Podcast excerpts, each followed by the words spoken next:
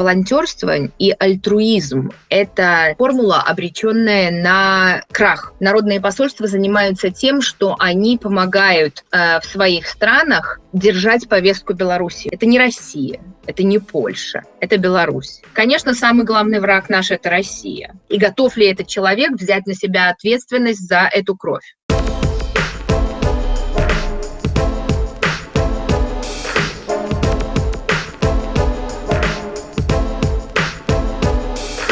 Ирина родом из Минска. Политикой никогда не занималась и не планирует заниматься ею, но в связи с происходящим на родине в 2020 году не смогла остаться в стороне и 9 августа написала открытое письмо первому министру Шотландии, которое позже напечатали в самой крупной газете Шотландии. И вот уже год Ирина старается помочь приблизить победу в Беларуси.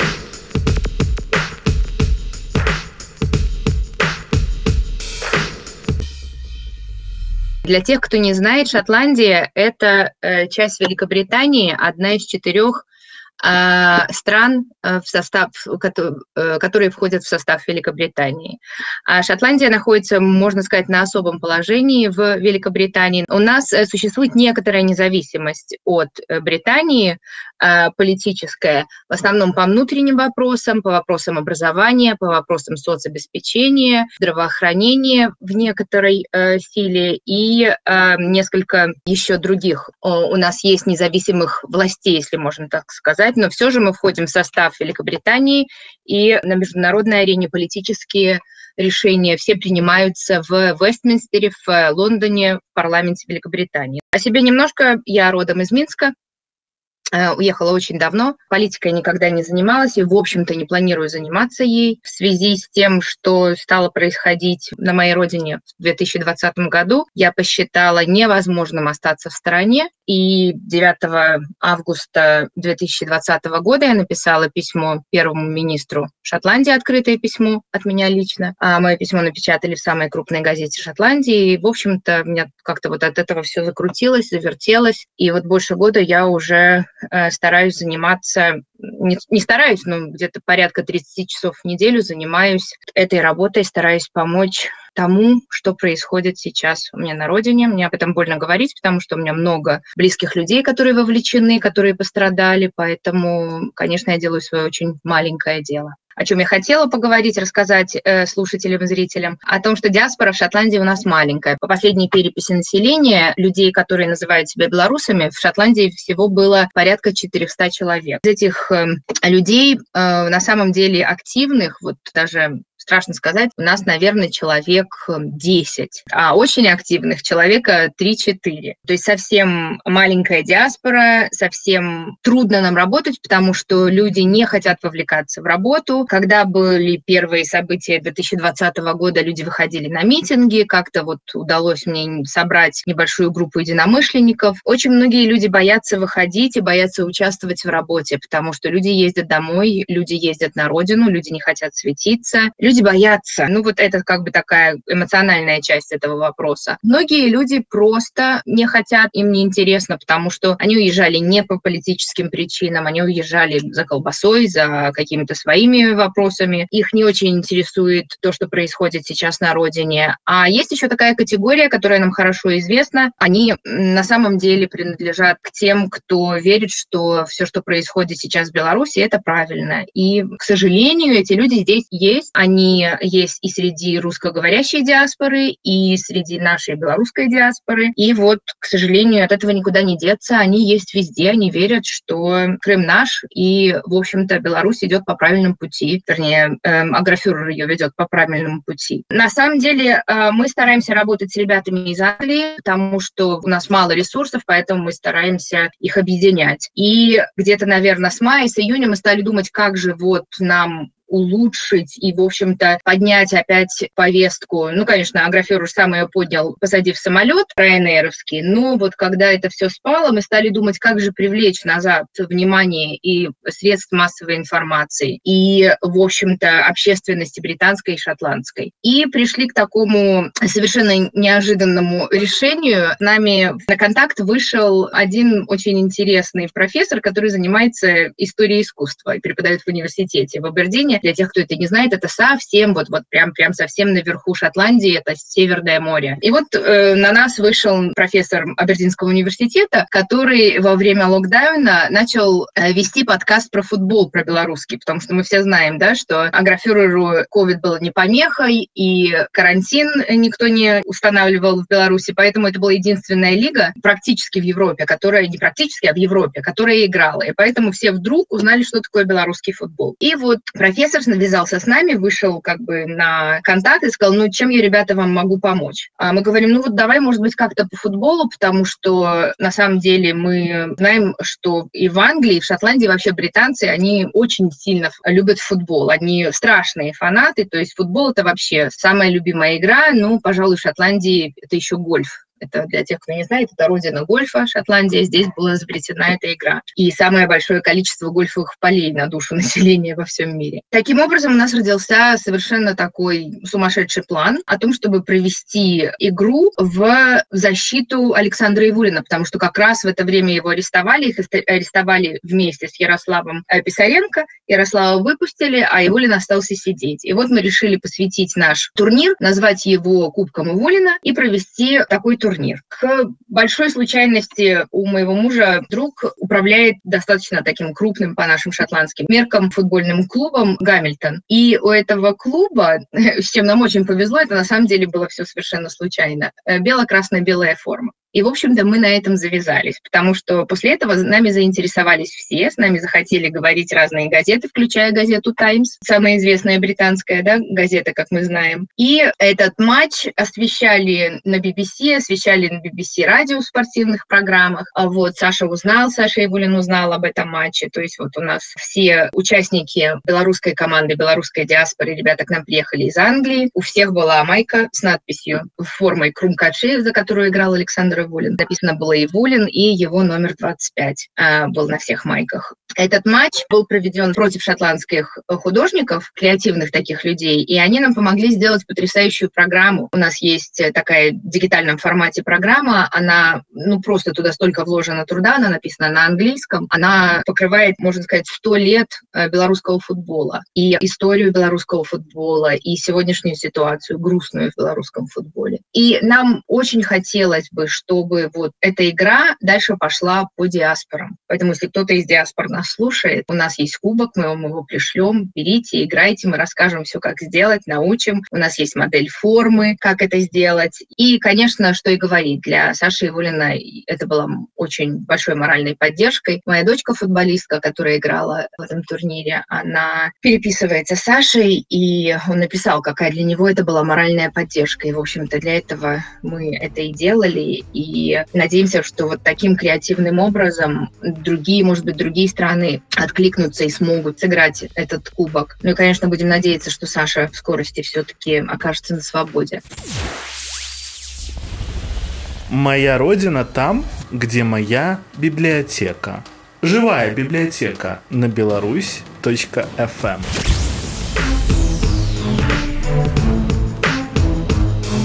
Следующее событие, которое у нас было проведено вот буквально месяц назад, это был Международный день драников, который мы решили отметить тем, что мы собрали всех, кто заинтересован был прийти, пригласили, устроили конкурс драников с призами, с танцами. Собралось у нас, наверное, человек 40. Но, опять же, люди приходили и говорили о том, что они боятся участвовать, о том, что они боятся показывать свои лица, о том, что они боятся, что где-то чего-то даже даже здесь, настолько далеко, да, кажется, от Беларуси Шотландия находится, э, что даже здесь смогут их найти цепкие ручонки э, ебатьковские. Поэтому очень грустно. Очень грустно, потому что на самом деле у нас мало людей, и нам очень хочется работать больше, потому что сейчас вот у нас открывается инициатива. А, мы очень плотно работаем с программой Либерека и по усыновлению, так называемому усыновлению политзаключенных политиками. А вот, и у нас уже три политзаключенных усыновлено политиками шотландского парламента и порядка 13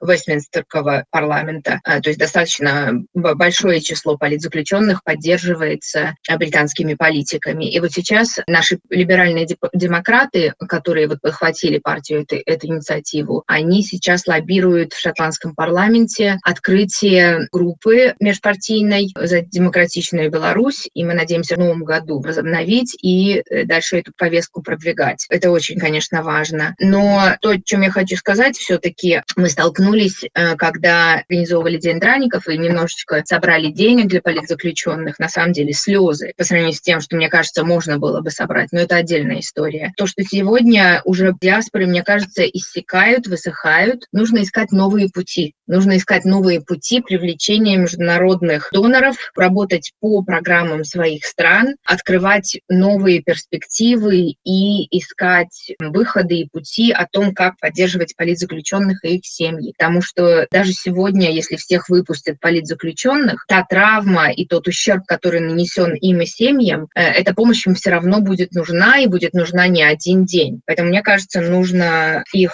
искать эти пути именно не по диаспорам, а по странам, в, какие, в которых мы живем. А вот почему-то, как-то, мне кажется, диаспора этого немножечко не видит. Мне хочется, чтобы люди это услышали. А люди, которые живут в разных странах, люди, которые ассимилировались в своих странах, в которых они живут, и знают, как работает психология каждой страны, и людей, которые дают деньги на благотворительность. И, конечно же, э, привлечение вот внешних доноров эм, из разных стран, мне кажется, очень будет большой помощью для политзаключенных и их семей. Почему так мало людей? Это уже апатия к тому, что ничего уже не получится?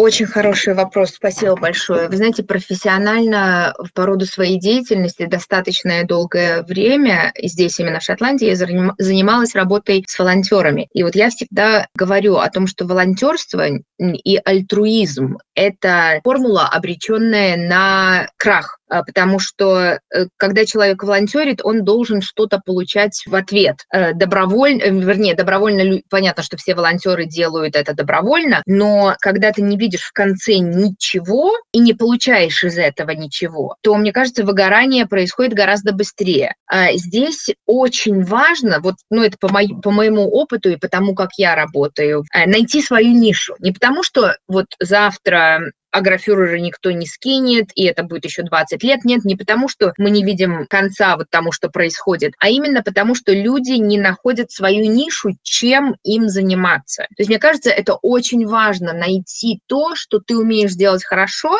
и делать это, вот э, перенести это в работу свою волонтерскую по помощи Беларуси. А вот, допустим, я очень долго искала эту нишу, вернее, я нашла ее сразу, просто как-то мне не получалось найти единомышленников. А вот я познакомилась с Ольгой Карачи. На самом деле сейчас мы начинаем очень интересный проект и надеемся, что э, будет у этого проекта хорошее будущее. Это социальная работа и дети в системе работы так называемых соцработников да, в Беларуси. И вообще совершенно жуткие вещи, что там происходит в законодательном плане и на бытовом плане, и нарушение нарушение ежедневное прав ребенка происходит с разрешения, с поощрения государства. Мне эта тема очень интересна и близка, потому что это то, чем я занимаюсь каждый день, да, вот в своей жизни. Поэтому э, я себя нашла в этом. Я готовлю несколько отчетов сейчас, потому что происходит вот именно в социальной среде Беларуси и в социальной работе, как в профессии в Беларуси, когда нарушаются этические нормы международные белорусскими соцработниками по отношению к детям и к семьям, их матерям. То, что касается выгорания выгорание, вот когда ты вот так вот постоянно в этом режиме, люди просто устают, потому что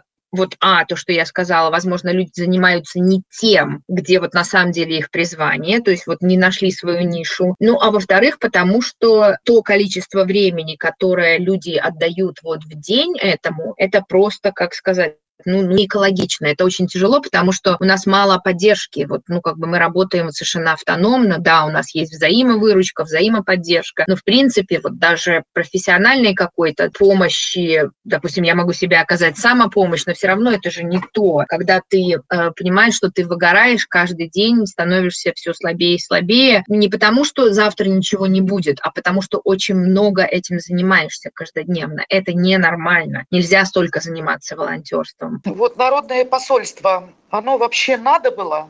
Оно вот вообще для чего? Оно было очень надо, оно очень актуально. Прежде всего потому, что информационный вакуум, в котором живет западное общество, не то чтобы по выбору, но потому что очень же мало людей, которые интересуются такой узкой нишей, да, как вопрос Беларуси. Ну, только если ты живешь в какой-то информационной среде, либо родственники у тебя связаны. Вот я за границей живу 25 лет. Все эти 25 лет я объясняю людям, что Беларусь – это та страна, которая находится между Россией и Польшей. Это не Россия, это не Польша, это Беларусь. Да, белорус, э, белорусский язык похож на русский, но больше он похож на польский. И вот, вот эти вот бесконечные разговоры, они сейчас приняли особенно острый характер в плане вот событий, которые происходят, потому что информационная вот это вот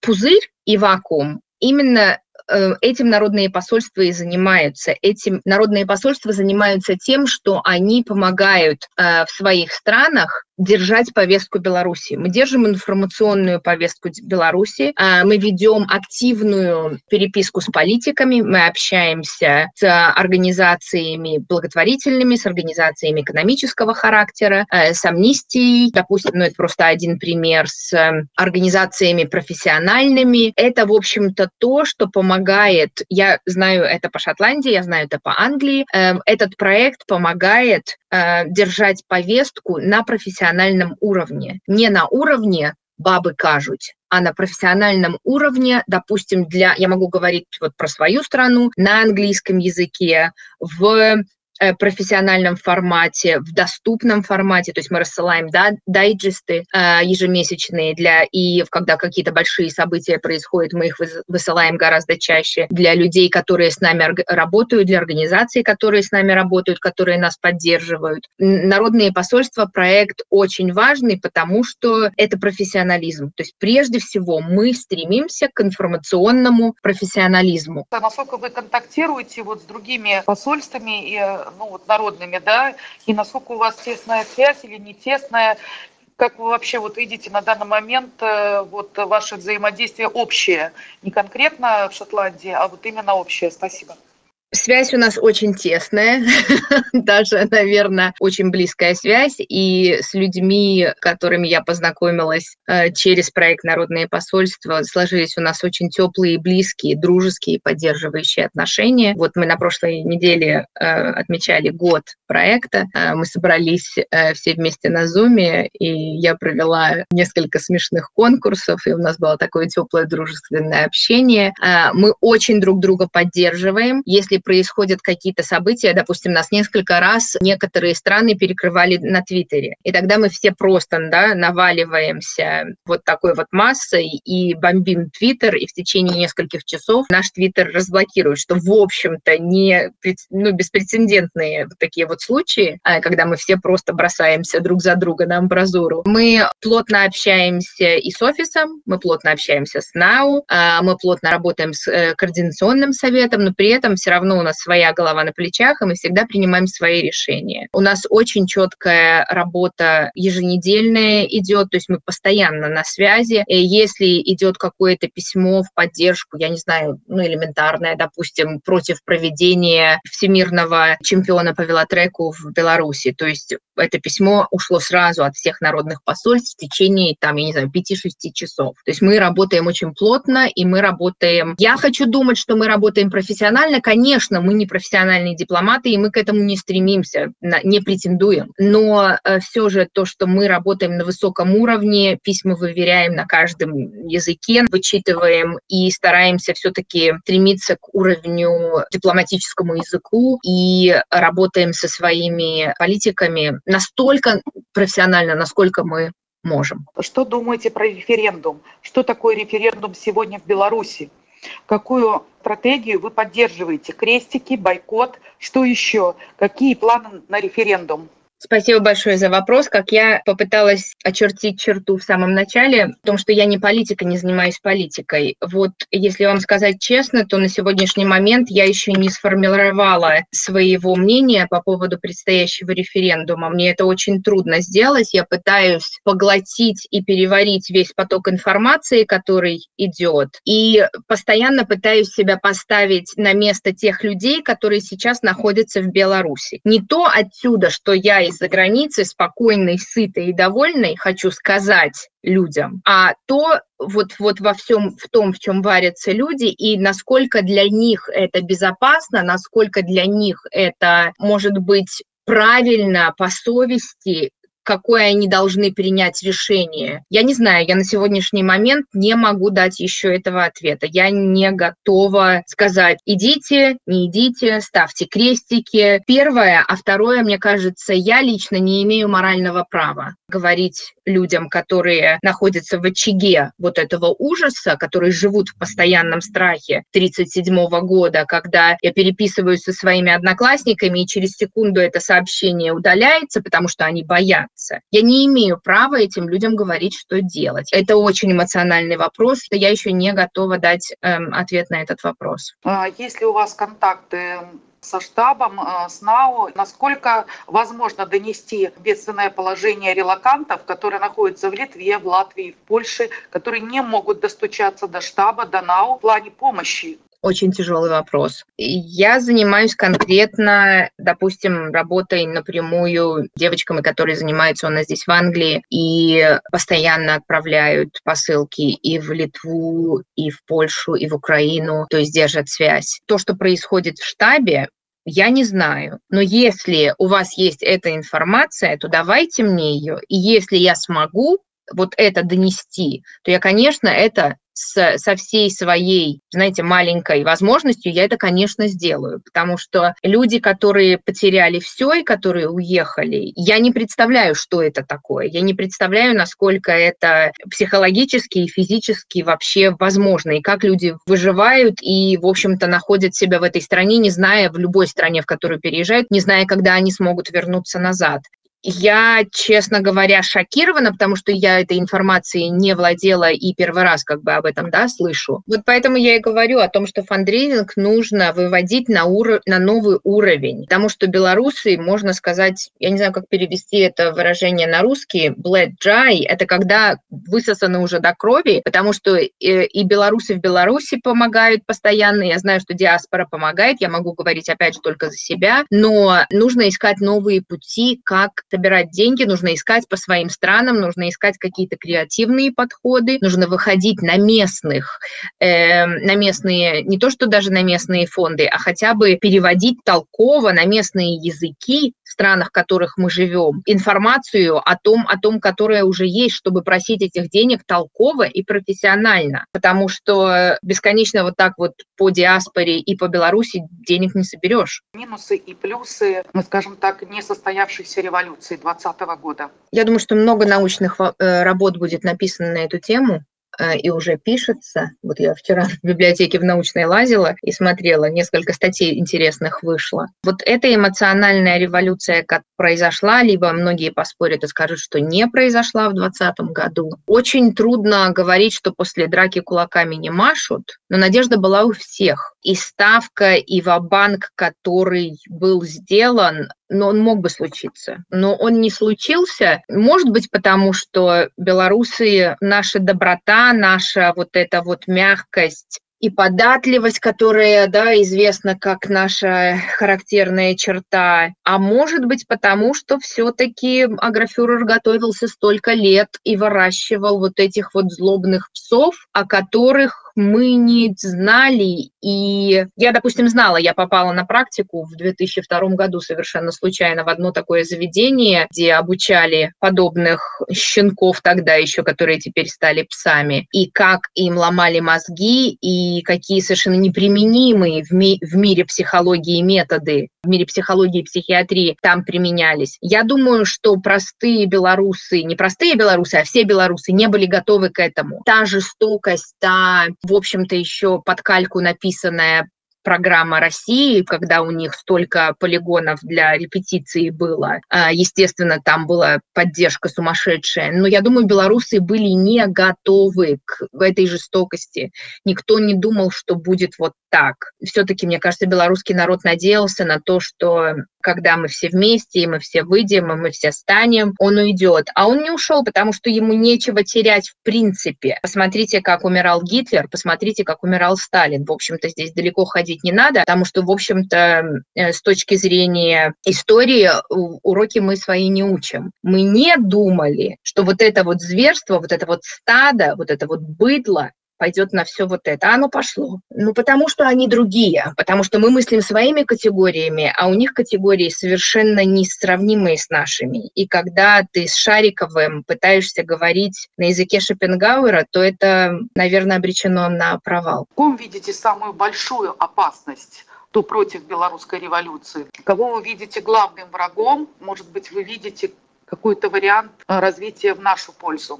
Конечно, я должна сказать, что я вижу самым большим нашим врагом Россию. Но я не знаю, так ли это. Э, конечно, на политическом уровне другого э, исхода нету. Если Россия отойдет, то, в общем-то, все может случиться в течение двух дней. Э, это все понятно. Если бы работали санкции, если они бы были более жесткие, мне кажется, у нас есть шанс. Эм, с санкциями у нас есть шанс прижать Россию, потому что, может быть, это заставит о чем-то Путина задуматься, но все-таки это мое наивное э, представление о мире. То, что касается нашего врага, э, вот там нету врага, потому что происходит э, идет же гражданская война. Вот, допустим, у нас был 11 А-класс, да, 15 человек у нас против Лукашенко, 8 человек за. И вот, вот это гражданская война. И те люди, которые по каким-то причинам готовы участвовать в этой гражданской войне, и они участвуют в ней жестоко и жестко, вот это самые страшные наши враги, потому что что бы ни случилось, эти же люди, они всегда будут среди нас, и они и были, в общем-то, среди нас. Поэтому самые страшные враги, они среди нас. Я вижу здесь. Это я вижу, когда знаете, мне на пикнике с шашлыками кто-то начинает рассказывать, что, в общем-то, все хорошо. На самом деле в Беларуси все хорошо, и зачем ты уезжала, когда выбрала Лукашенко? Зачем? В общем-то, можно же было жить. Поэтому правильный ответ, конечно, самый главный враг наш – это Россия. Можно ли победить э, вооруженную хунту мирно? Почему штаб Тихановской призывает исключительно к мирному протесту, а не к обороне и даче реального отпора вооруженной хунте? Я не работаю на штаб Тихановской, я не знаю почему, но я не боюсь быть непопулярной, потому что мне популярность не нужна, и баллы я как политик не хочу набирать. Какое, допустим, кто-либо имеет право призывать людей, которые там живут в Беларуси, становиться к штыку и бросаться на Зимний дворец, если Тихановскому вчера дали 18 лет? Есть ли у нас гарантия того, что если мы пойдем на них штыками, то все не окажутся за решеткой? И Россия не подгонит еще невероятное количество танков и всего прочего, и кучу мяса еще боевого. Что значит, что значит боевые действия? Кто в них будет участвовать? Я своего сына, которому 16 лет, не отправлю участвовать в боевых действиях. Почему э, бороться мирными действиями? Ну, потому что все-таки, мне кажется, мы живем в цивилизованном мире. И цивилизованный мир приходит как бы со своими правилами. Ты, ты не ходишь в театр э, в костюме для водолазного плавания, ты ходишь в приличном костюме. Иметь право на то, чтобы позволить себе думать о том, что я смогу победить, если я брошу человеческие жизни вот туда, вот в это кровавое месиво, я не не знаю, кто может сказать, что он имеет на это право. Хочется верить, что цивилизованные методы и только смогут победить. И поэтому санкции прежде всего. Я не знаю, если народ имеет право на вооруженное восстание, потому что народ должен к этому вооруженному восстанию быть готов, либо вы, э, высказать свою позицию о том, что готов. И кто-то должен найтись, кто этот народ за собой поведет. Кто-то должен взять на себя ответственность за потерю жизни, за покалеченные жизни, которые будут. Бороться с бабуином его методами, э, ну, история показывает, что, в общем-то, ни к чему не приведет. То, что он будет биться до последнего, это мы уже поняли. Э, но готов ли белорусский народ взять в руки штыки? То, что он имеет право, я с вами полностью согласна, кто задал этот вопрос, но кто их за собой поведет и готов ли этот человек взять на себя ответственность за эту кровь?